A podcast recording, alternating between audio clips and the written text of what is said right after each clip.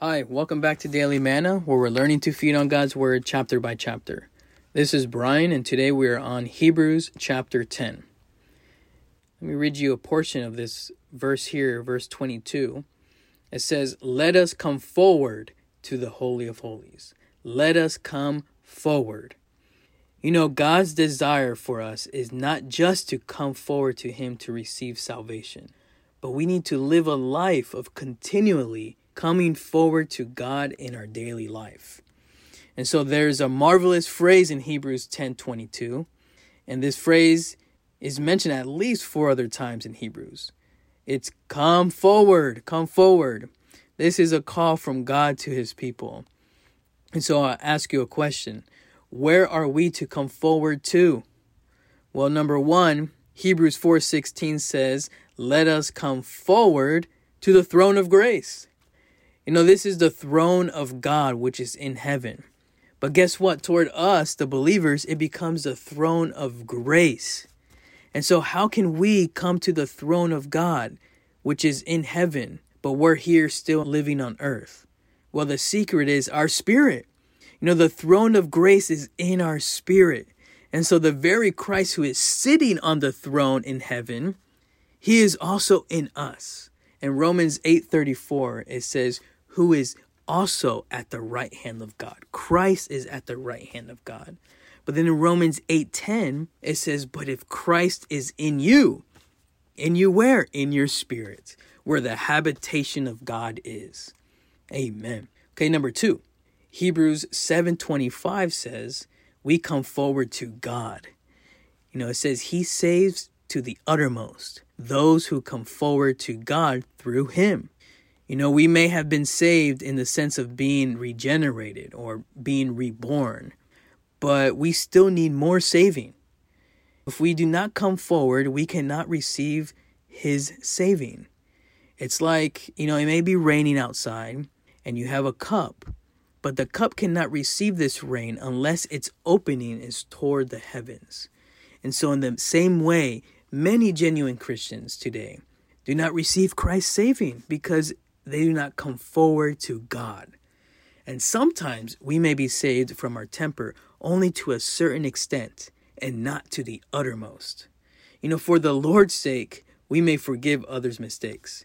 But to be saved from remembering others' mistakes is to be saved to the uttermost.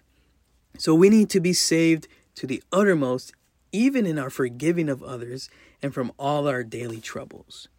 Okay, number three, Hebrews 10:22. It says, "Let us come forward to the holy of holies." You know, in this verse in 1022, the phrase holy of holies is not found in the original Greek text. But if you consider the context beginning from verse 19, you will see that the meaning certainly is to come forward to the holy of holies. You know, in the Old Testament, there was the temple of God. And the temple of God had three parts.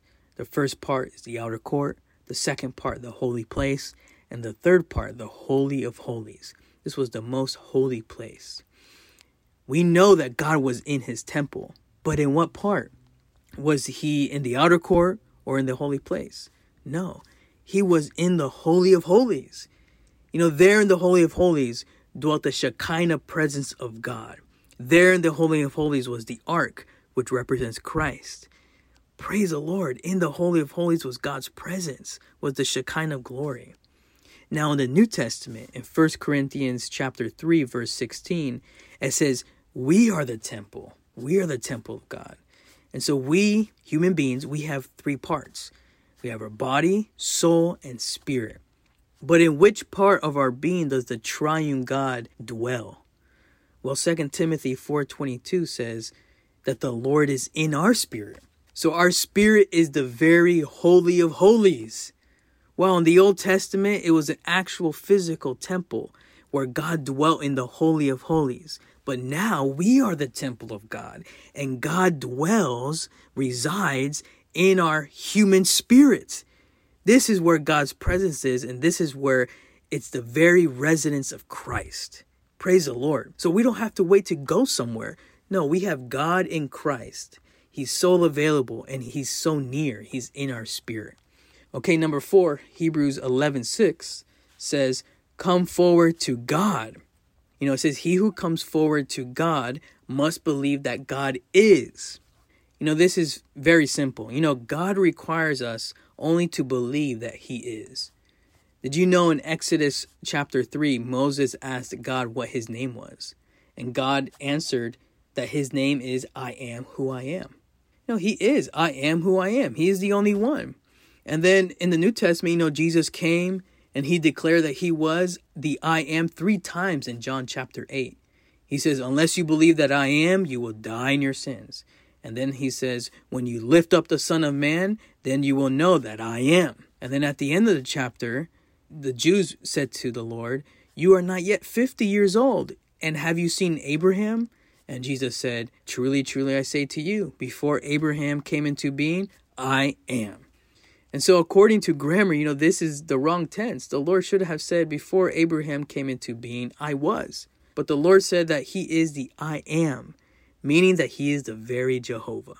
So, this is why Paul says in Hebrews 11 6, He who comes forward to God must believe that He is. You know, God is always, eternally in the present tense. This implies everything. Do you need God? God is. Do you need food? God is. Now, this is why we use the word great in saying that Jesus is the great I am. He told us, I am the life. I am the resurrection. I am the door. I am the good shepherd. I am the bread of life. He is God. He is the Father. He is the Son. And He is the Spirit. He's everything to us.